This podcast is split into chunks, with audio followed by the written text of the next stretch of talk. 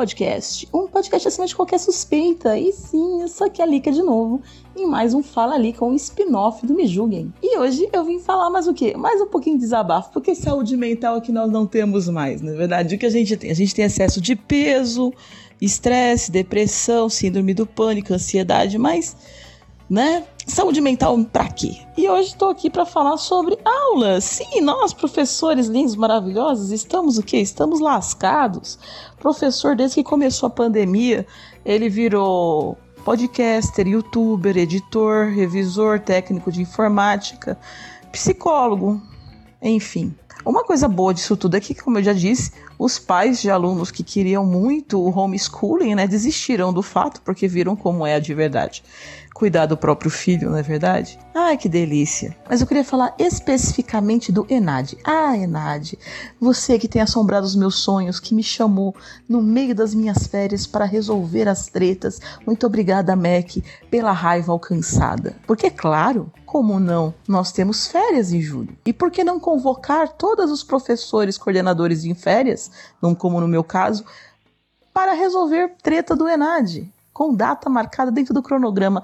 Nada melhor do que isso, só, só não foi tão mais maravilhoso, porque, né, eu também tive Covid nesse tempo. Então, Covid, trabalho e férias ao mesmo tempo. Enfim, muito obrigada, né, pelo reconhecimento, que só que não do nosso trabalho árduo e maravilhoso. Sim, pessoas, eu sou coordenadora de curso, coordenadora lá do curso de letras. E tô lá mexendo com a questão do ENAD, né, e pensando, no desespero dos meus alunos que vão fazer a prova, eu tentando acalmá-los, porque eu falo, gente, vamos pensar, se você vai fazer o ENAD também, seu curso de licenciatura são as licenciaturas, né? Se você está nessa mesma situação, fica tranquilo. Meu amigo, se você estudou quatro, três, quatro, cinco anos para fazer uma prova que vai perguntar sobre o que você estudou naquele tempo, o mínimo é que você tem que saber. Agora, se você passou o seu curso inteiro, né, no boteco lá na frente, antes da pandemia, ah, áureos tempos, aí eu só, só lamento dizer para você que você vai ter uma certa dificuldade.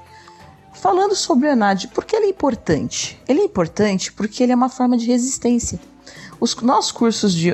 Para quem não sabe, né? Eu trabalho numa universidade pública e, e, e, a nota do ENAD é uma forma de resistência da universidade pública, porque com uma nota boa, a gente consegue calar a boca de quem tenta fechar a gente. Porque eu não sei se vocês sabem, mas eles vivem tentando fechar os cursos, principalmente os cursos de licenciatura. Eu não sei se vocês sabem, mas cursos, dito não, os ditos não, não elite, entendeu? A universidade, gente, ela não foi feita para o pobre. Universidade pública não foi feita para pobre. E os cursos que não são considerados cursos de rico, digamos assim, com muitas aspas, eles são cursos que são é, perseguidos, com muitas aspas também. Ou seja, não tem financiamento, não tem auxílio, não tem estímulo, eles vivem querendo fechar, entendeu? Porque esses cursos eles recebem pessoas que não têm ah, uma condição financeira tão boa, muitas das vezes. Outras vezes não. Nós recebemos gente que quer ser professor, o que eu acho maravilhoso. Não é sacerdócio, é profissão. Mas é muito bom você receber gente que quer ser professor. Mas nós recebemos pessoas também que estão fazendo a. entrando na docência, na vida docente, porque precisa de um trabalho rápido. Né? A, a vida, ela che a vida chega. Ó o dedinho, ó. A vida, ó. Ela chama, a vida chega.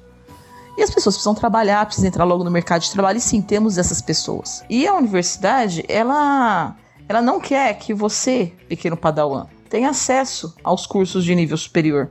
E ao não ter esse acesso, entendeu? Você fica. Nós temos aí o nosso ministro da Educação que só disse o que todo mundo pensa, mas não tem coragem de falar. A única diferença entre ele e os outros é que esse é tão sem noção que abre a boca. Que curso superior não é para todo mundo. E na verdade é.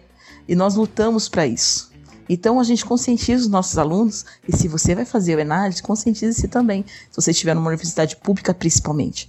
Porque nós precisamos que vocês tirem boas notas, porque boas notas melhoram o conceito do nosso curso. E tem aluno que boicota a prova, ele vai bem, ele passa em concurso de primeiro, ele faz tudo, mas a nota do ENAD ele não quer fazer. Por quê? Porque ele acha que ele vai fazer justiça social se rebelando contra o sistema numa prova que só prejudica o próprio curso que ele, que ele estudou e a continuidade dele. Então, fica a minha dica aí para vocês. Se você vai fazer a prova, faz com carinho, entendeu? Porque a maior prova de rebeldia para um pobre é estudar. Porque uma pessoa que estuda, que lê, que entende, que compreende, sabe se posicionar. Não é facilmente engambelado, digamos assim. Eu tô um pouco revoltada. E sim, eu costumo falar das coisas que, que eu tô passando. E eu tô vivendo esse ENAD 24 horas por dia desde, desde, dentro desse mês de agosto inteiro e tá me sufocando. Mas eu tô feliz porque eu confio nos meus alunos, eu sei que eles são capazes, eu confio nos meus colegas, eu sei o trabalho que a gente fez e eu sei que a gente vai bem, né? Nós tiramos a melhor nota no nosso estado nós somos o melhor curso do nosso estado e isso foi uma alegria muito grande. E eu, nós, eu pretendo que nós consigamos manter, não o primeiro lugar, porque não é uma competição, mas manter uma nota de excelência. Né? Eu espero que os outros cursos também melhorem e tirem notas excelentes, porque isso é incrível, porque isso é necessário. E eu espero também que, se você está pensando é, o que você vai fazer da vida, pense em fazer um curso superior, Ai, mas na minha região cursos superiores são difíceis. É verdade. Eu vim de uma região, São Paulo, que é muito difícil você estudar porque você tem que pagar, né? Praticamente curso público não existe. Só que aí você vai e vem pro interior, onde, para onde eu vim, eu tô no interior de Goiás, e, e você percebe que tem vaga aqui e as pessoas não querem. Gente, vocês acreditam que eu vejo gente é, pagando para fazer um curso igual ou semelhante ao nosso numa universidade particular só porque eles acham que paga melhor? Sendo que 100% do nosso corpo docente é de doutores formados em universidades de renome, feitos feito bolsa sanduíche fora do país, etc. E aí o, o capial do lado lá é, é só especialista. Não que eu estou diminuindo o especialista, mas olha o nível de formação né? A gente tem nosso salário, a gente ganha para trabalhar o, o, tempo todo ali, ficar dedicação exclusiva, alguns, outros não, mas a maioria tem essa situação. E aí a gente tem um foco maior no ensino, a gente tem esse tempo.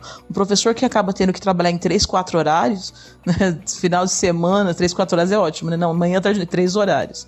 Mas no fim de semana, etc., ele não tem esse tempo todo. A gente trabalha pra caramba, só que a gente desenvolve outras coisas, desenvolve pesquisa, extensão, orientação, trabalho com a comunidade, que é extensão, mas de uma, com outras visões. A gente presta serviço para a comunidade, fazendo parte de bancas de Olimpíadas, de matemática, de língua portuguesa, de ciências, né? Dependendo cada um dentro da sua área. Então, assim, a gente desenvolve um trabalho bem legal. E eu espero do fundo do meu coração que vocês pensem com carinho na possibilidade sim de fazer um curso superior. E pensem em fazer uma licenciatura, de preferência letras. Por quê? Porque eu tô puxando sardinha pro meu lado. Sim, é maravilhoso, né? A carreira docente, ela é incrível. Se você entrar num curso de licenciatura, você não necessariamente, pelo menos na área de letras, né? eu sei que tem os cursos que são mais complicados em relação ao trabalho como bacharel. Mas, é, na área de letras, você pode trabalhar em outras coisas. Você não precisa necessariamente ser professor.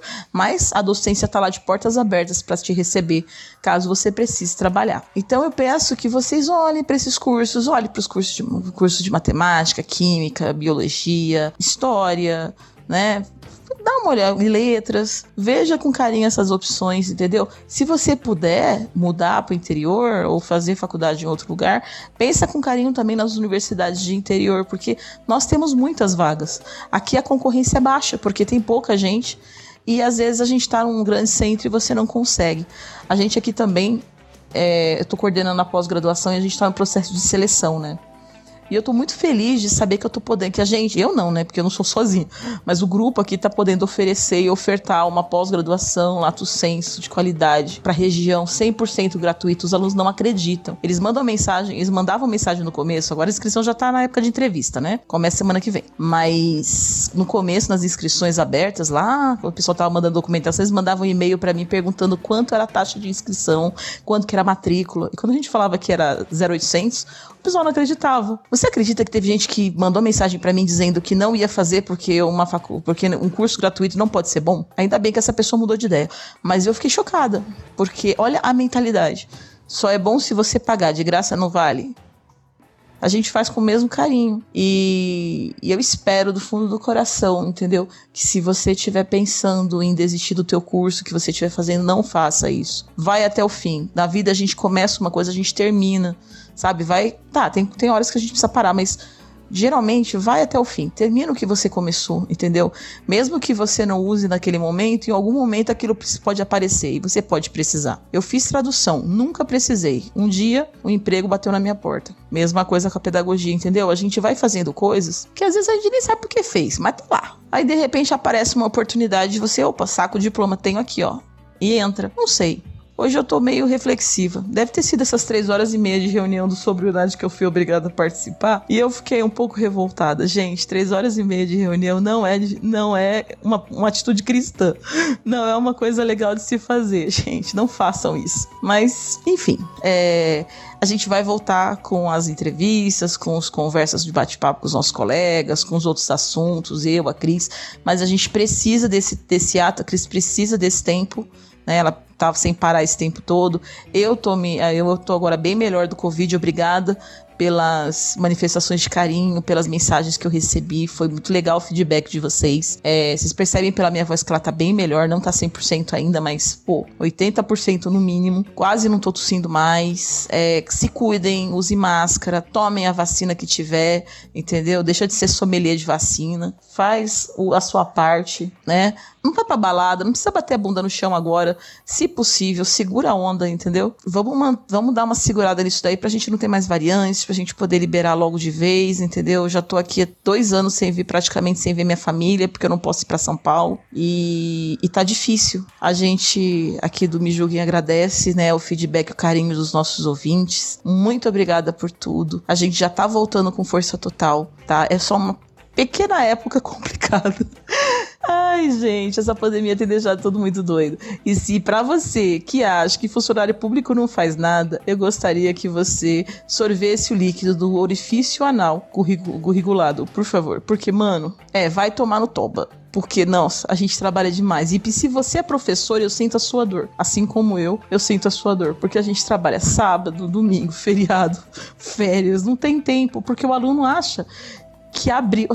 O WhatsApp é, na verdade, a abertura das portas do inferno. Porque agora, meu filho, é mensagem o dia inteiro. E se você responde depois, ainda fica bravo com você. E por fim, eu queria aqui deixar o meu beijo para vocês. Obrigada, Luciano, por ter aparecido na nossa live lá, na, me prestigiado na rádio. Eu fiquei super emocionada de você ter mandado mensagem. Eu vi que teve outros ouvintes também que participaram, mas não mandaram mensagem, mas fica lá a carinha de vocês e eu fiquei muito emocionada.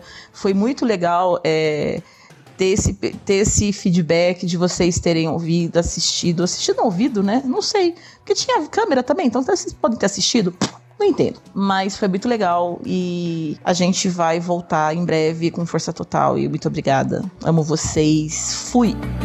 Este programa é uma edição de Hype Productions.